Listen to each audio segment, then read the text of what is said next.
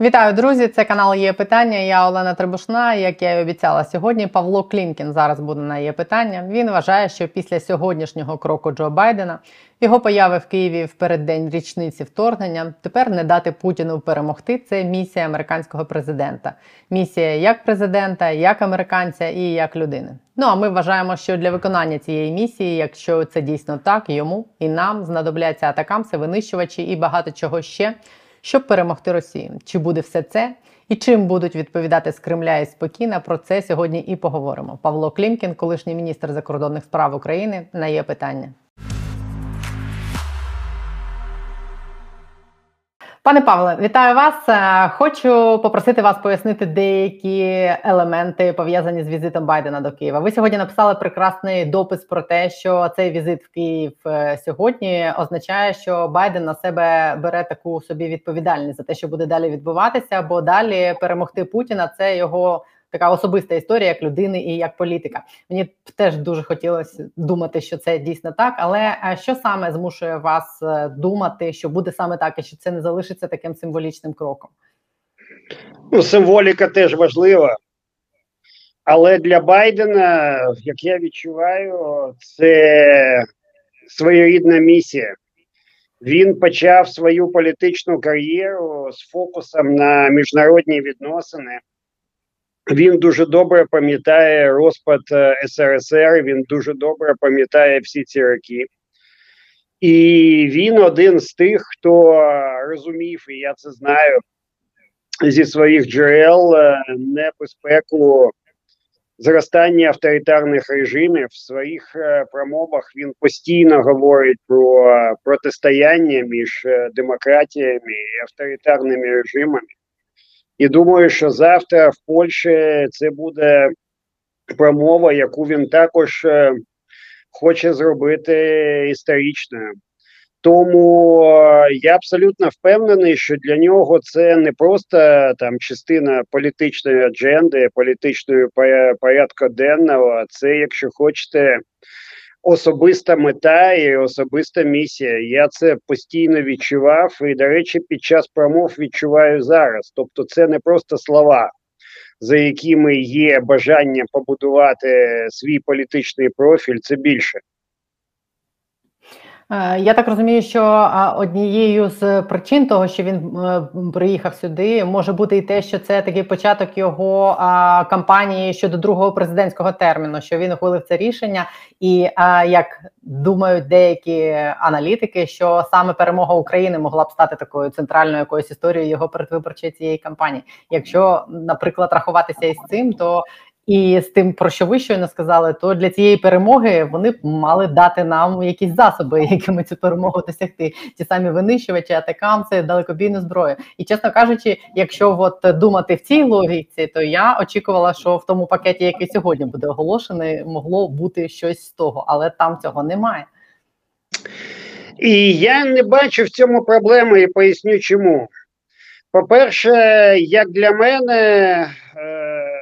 Е на виборах в Штатах все ж таки потрібна ще й внутрішня політика. Потрібна інфляція, потрібні ціни на бензин, потрібні робочі місця. Тобто шляхом е, тільки досягнень в зовнішній е, вибори виграти буде складно. Тобто, це має бути два в одному. І якщо Путін, Путін буде переможений Байденом, так би мовити, така собі особиста дуель, це точно дасть Байдену чимало балів, але все ж таки не все, що потрібно. Що стосується е, пакету 500 мільйонів, не 500, я сьогодні пояснював вашим колегам. Е, що Байден це все ж таки не такий, знаєте, червоний капелюшок з кошиком, в якому там стільки ракет і стільки. Байден це насправді про прийняття всіх рішень і про стратегію. Якщо там декілька тижнів тому був пакет в 2 мільярди, а зараз 500 мільйонів, то це ніяк не впливає на історичне значення того, що він робить. Е, пам'ятаєте, Рейган поїхав і сказав: е, пане Горбачов, зруйнуйте цей мур. Він не привіз з собою якихось там особливих е, пакетів для Німеччини, але тим не менше він над цим працював як на стратегії, і за декілька років що стало з тим муром. Так що насправді для мене, звичайно, теж як для вас важливі там практичні результати. Якщо б тут ми побачили F-16, який сідає у нас десь, або супердалекобійні ракети, ми б тут, е, звичайно, зраділи б е, так, що далі нема куди. Але це буде. І одна з причин, чому ми дуже багато хочемо е, і хочемо на позавчора, оскільки це про нас. А іноді ми отримуємо це дуже запізно і не в тій кількості. Це, звісно, там бажання уникнути ескалації але також е, стратегія, оскільки стратегія західна це не тільки мілітарна стратегія. Вони також хочуть перемогти Путіна, але вважають, що тільки військовим шляхом це неможливо і призведе до до послідовності ескалації. Тому має корелюватися військова складова, економічна ізоляція, наприклад, від таких країн, як е, там Іран, Китай. Але це різні звичайно задачі. Я не хочу це порівнювати. Тому це комплексна задача. І я б теж хотів бачити пакет, який би був в 5 мільярдів там сьогодні, а не в 500 мільйонів. І Хаймарсів хотів би бачити там умовно, там не знаю, як хоче бачити наше військове керівництво. Ну в 10 разів більше там. Але я думаю, що за цим стоїть е, також е, стратегія, і головне, щоб ця стратегія спрацювала. Врешті-решт, коли коли ми хочемо перемогти, ми хочемо перемогти у війні, а не у кожній кожній битві. Ні, звичайно, у кожній битві це ж було б круто перемагати. Але тим не менше, війна насправді про стратегію, про стійкість, про про бойовий дух і головне про солідарність. От для мене, якщо солідарність буде триматися, причому як між нами та заходом, і всередині заходу, а Путін дуже сподівається, що це зруйнується, то тоді все буде добре.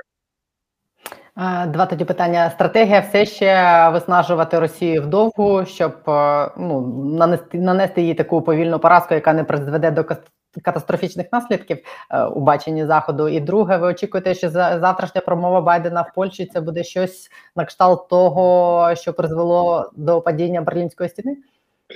Ну насправді сьогодні ж президентський день. Я не знаю, чи буде це промова на кшталт Трумана, промова на кшталт Рейгана, промова на кшталт Кеннеді.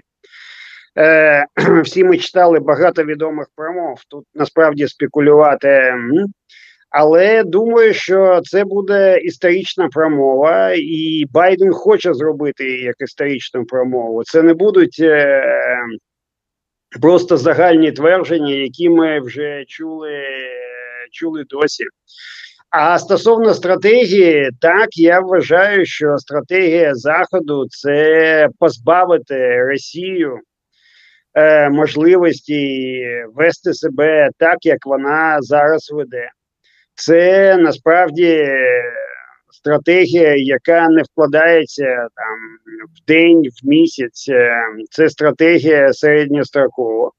І деякі речі працюють е, не з сьогодні на завтра, особливо економічні. і Ми це бачимо.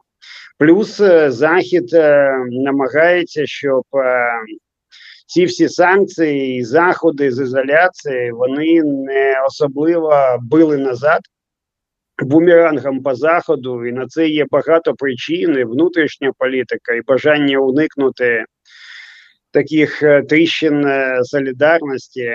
Тобто деякі речі можна було б робити набагато швидше і набагато рішучіше.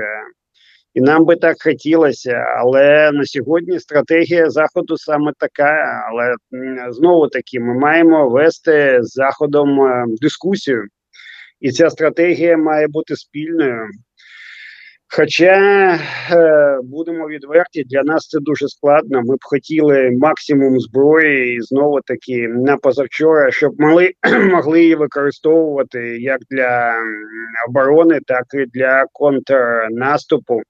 Ми б хотіли набагато потужніших санкцій раніше. Ми б хотіли, щоб Росію відсікали від цього. Але на жаль, е, в ідеальному світі це для нас було інакше, але тим не менше стратегія є. І стратегія, як ми бачимо, працює. Працює військовий компонент, е, почав працювати економічний компонент. І з обмеженням ціни на нафту і на нафтопродукти доходи Росії падають, хоча видобуток не падає. І це, власне, і була мета не не дестабілізувати нафтовий і газовий ринок світовий, але позбавити Росію доходів. Ну, подивимось, які будуть наступні пакети санкцій. Поки що я не бачу їх дуже амбітними, але вони такі солідні, достойні. Ну тобто, хотілося б е, стрибнути, але поки що ми йдемо, але йдемо впевнено.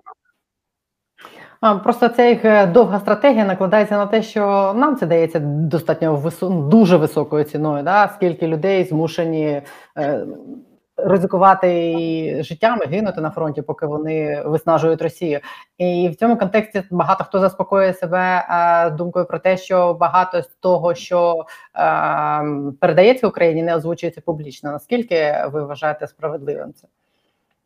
Так, є речі, які не озвучуються але їх е, складно приховати, тобто вони відомі. Я думаю, що відомі і росіянам. Те, що вони працюють, ну якісь, звичайно, можна передавати зовсім таємно, але тим не менше, так, зброї більше, ніж ви про неї читаєте. І це насправді дуже правильно. Я не впевнений, що більше того, навпаки, я впевнений, що деякі речі і стратегічні, і тактичні не потрібно говорити публічно під час війни. Це, як на мене, має сенс. А що стосується стратегії, я ж знову таки кажу: так нам би хотілося, щоб все було і розвивалося протягом днів. Але на жаль, сьогоднішнє керівництво заходу на це піти не готово. І на підняття ставок іде дуже дуже обережно. І знову таки наша задача переконати їх, що на ключових етапах потрібно це робити по-іншому, так як ми бачимо, або краще сказати більше до того, як ми це бачимо, а не як вони бачать. І є, звичайно, ще не захід. Оскільки захід на нашому боці, подивіться на результати Мюнхенської конференції. Там всі незахідні лідери, навіть е, ті, які до нас ставляться з прихильністю, співали пісню про те, що так, звичайно, так, Україна, але ж це відволікає захід від нас, е, і гроші відволікає, і час, і зусилля. Нам би так хотілося, щоб повернулося до глобальних проблем. Так давайте знайдемо це рішення. Світ, на жаль, дуже дуже цинічний. І навіть серед наших союзників і партнерів е, теж є е, той егоїзм, який, врешті-решт, робить їх лідерами саме цих країн, оскільки знову таки я не втомлююся це повторювати. Україна понад усе тільки для нас, а всі інші наші союзники, друзі, партнери, але для них їхні країни, їхні реальності понад усе. І це реальний факт, на який має зважати. Ну от говорячи про тих людей, про яких ви щойно сказали на Мюнхенській конференції, ті ті країни, тих гравців зараз ще на нас чекає такий один іспит, як мені здається, бо зараз готується ще одна промова. Це виступ Сі Цзіньпіня з його так званим мирним планом. І е, наскільки я розумію, що це може стати таким козиром для тих країн, які ну займають таку якусь невизначену позицію, чи е, швидше схильні до того, що війну треба припиняти, бо вони скажуть: ось дивіться, є мирний план Китаю. Давайте закінчувати війну, давайте його виконувати. Що ви думаєте про цей мирний план, і чи наскільки він сильно зіграє проти нас? Я не хочу спекулювати, оскільки я його не бачив в остаточній реальності. Я думаю, що він е, може змінитися під час е, сьогоднішніх розмов Ван і головного по міжнародних справах в Китаї з Путіним і з іншими. Е, я думаю, що там тривають інтенсивні консультації, але цей план, наскільки я знаю, там від різних джерел. Це про те, а давайте припинимо вогонь, а давайте демілітаризуємо, а давайте не постачаємо зброю. Я не знаю, чи будуть там миротворці. Така опція обговорювалась китайцями. Але це все фактично е, реально заморожує ситуацію і повторює там попередні ідеї, які вже лунали і не один раз, і не два.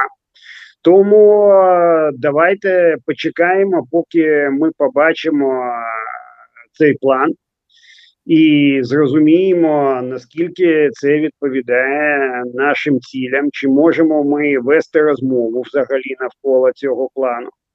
А я думаю, що розмову з Китаєм варто вести, і взагалі діалог з Китаєм має окрему цінність навіть там поза межами цього плану оскільки Китай розуміє, що починається новий етап війни. Це нова передача е, таким автомобільним сленгом. Що Китай не може просто бути осторонь, що є нові реалії. Китай стає залежним від Росії, і він не хоче дестабілізації в Росії ну, нафту ж газ і ще багато речей потрібно і далі отримувати. І Він не хоче підсилення заходу в сьогоднішній реальності. Тобто є багато речей, по яких е, з Китаєм потрібно вести діалог. Подивимось, як він буде структурований, чи китайці будуть говорити насамперед там з заходом, чи з нами з заходом, оскільки ми власне вже є частиною заходу. Тобто формати можуть бути різні. Головне, щоб ми були всередині цього процесу. Але в принципі, е, сама ця історія з мирним планом, те, що вони обговорюють його з росіянами, те, що е, Сполучені Штати попереджають е, Китай щодо їх планів постачати Росії летальну зброю, це все натякає на те, що наші там попередні обговорення про те, що Китай хоче скористатися ситуацією і Росію, ну так скажімо, упокорити і використати, виявилися неправильними. І Китай, якраз тепер ми кажемо про те, що Китай залежний чомусь від Росії, і фактично він стає її союзником таким неформальним. Китай не стає союзником Росії, Китай далі буде Росію використовувати, і я не бачу тут жодних суперечностей. Китай буде використовувати Росію, Китай буде використовувати сучасну ситуацію, Китай буде використовувати у штатів, виторговувати, краще сказати, це більш прийнятне дієслово. І це буде така гра. Китай буде намагатися розбити колективний захід. Ви ж бачили, що вони постійно повторюють, а давайте Європа окремо, там Штати окремо. У них багато глобальних е, цілей. Одна з цілей, щоб е, Росія саме зараз не посипалась. Використання Росії абсолютно не суперечить сьогоднішньому китайському підходу, тим більше, що часові рамки можуть бути дуже різні, і використання теж може бути дуже різним. І наша та ментальність, вона сьогодні ну чорно-біла, така зрада перемога. А ментальність китайців ніколи не була чорно-біла. І вона не була там в якихось відтінках. Вона насправді кольорова. Вони працюють одночасно на різних рівнях і в різних е, часових реальностях. Тому ніякої суперечності я не бачу. Просто у них не не лінійна, не бінарна політика, і так завжди було. Тобто китайці ніколи не грають гру або я за тебе, або я проти тебе. І нічого посередині немає, нічого зверху, нічого там е, в бік і так далі. Е, це їх логіка, це їх ментальність, це в принципі тисячі років їх ментальності. Тому не потрібно бачити е, їх е, їх реальність нашими очами. Їх реальність абсолютно інша. Якщо ми бачимо її нашими очами, ми бачимо її як люди, які її е, не розуміють. Це як через різну, різну, різну призму. Це інше взагалі сприйняття світу. Ну, ми просто дивимося на все це нашими очима і з погляду того, як це вплине на наше майбутнє. роль Китаю Я абсолютно з вами згоден, але ми маємо їх розуміти. Навіть якщо чомусь вони не поділяють е, наші думки, наші симпатії і багато чого. Якщо ми не бачимо світ таким, як він є, а не в простих бінарних категоріях, ми багато що для себе втрачаємо з точки зору побудови політики з тим самим е, Китаєм, з Індії, наприклад, з азійськими країнами. Ну зараз з Африкою там дещо простіша ситуація. У них е, насправді такий дуже прямолінійний прагматичний підхід. А якщо ми дивимося на це тільки своїми очами, то а вони дивляться своїми, то один з нас вважає іншого дальтоником. І це насправді абсолютно неправильно, оскільки міжнародна реальність вона набагато багатша, ніж е, чорно-біла реальність.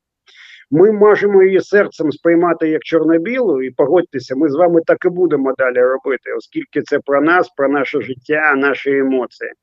Але розумом все ж таки потрібно її сприймати такою, як вона, як вона є. Чи нам це хочеться, чи нам це не дуже хочеться. Ми, звичайно, можемо на це впливати, але наш вплив обмежений. Але ми можемо грати з нашими союзниками і партнерами, і можемо грати грати з іншими. Я кажу грати не як гру там банально, а як реальну геополітичну гру.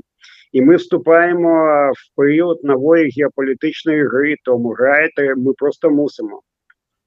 Ну, вам здається, нам вдається це робити? Є кому? Ні, я я, я взагалі вважаю, що у нас немає жодної опції не грати. І ми можемо грати, ми не дурні українці.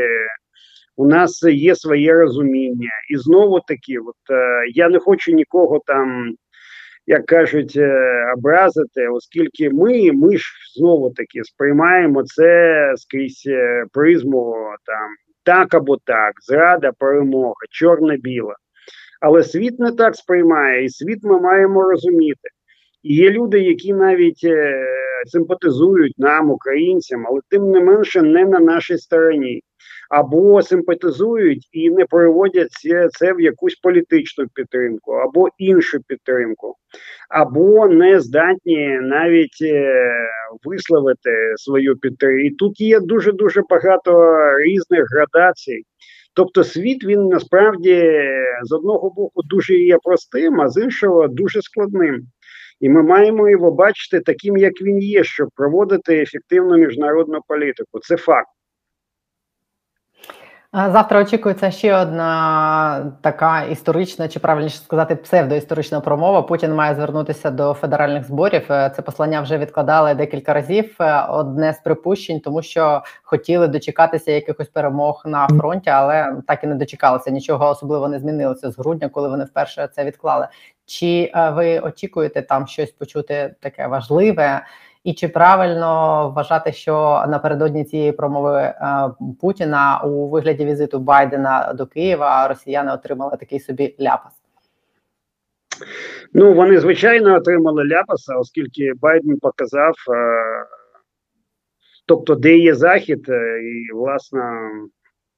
Це для них просто шок, оскільки вони не можуть жити без того, щоб їх ідеологія була іншою. От зараз е, без нас е, вони мають е, повністю перезавантажити всі скрепи свої, всю ідеологію. Ну, подивіться. Це побудовано на принципі. Є якийсь там міфічний один народ, і цей народ там домінує в їх імперії, з їх демографії, як би вона не розвивалася, ніякого домінування там русского, славянського, хай вони називають там будь-яким терміном, не буде.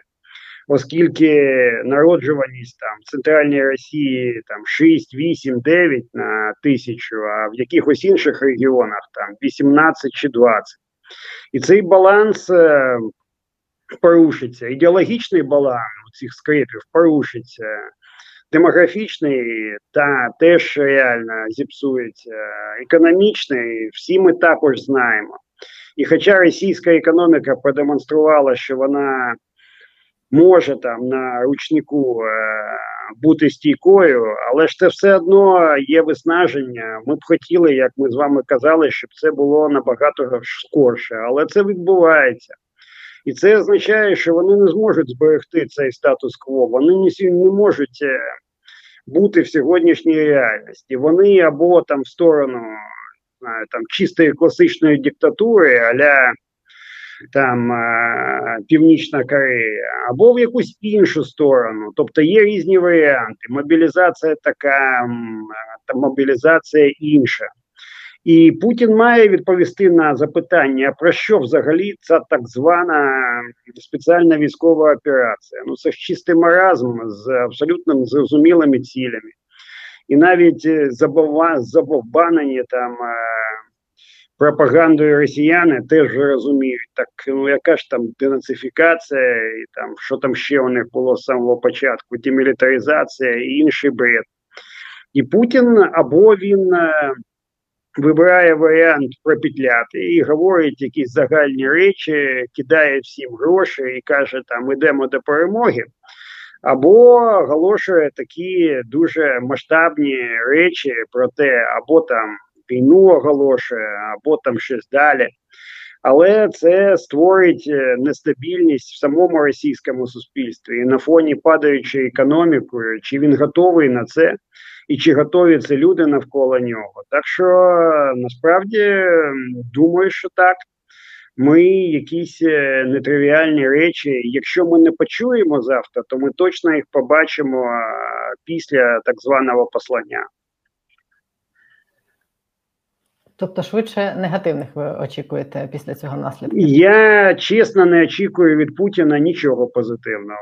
Я давно не очікую нічого позитивного.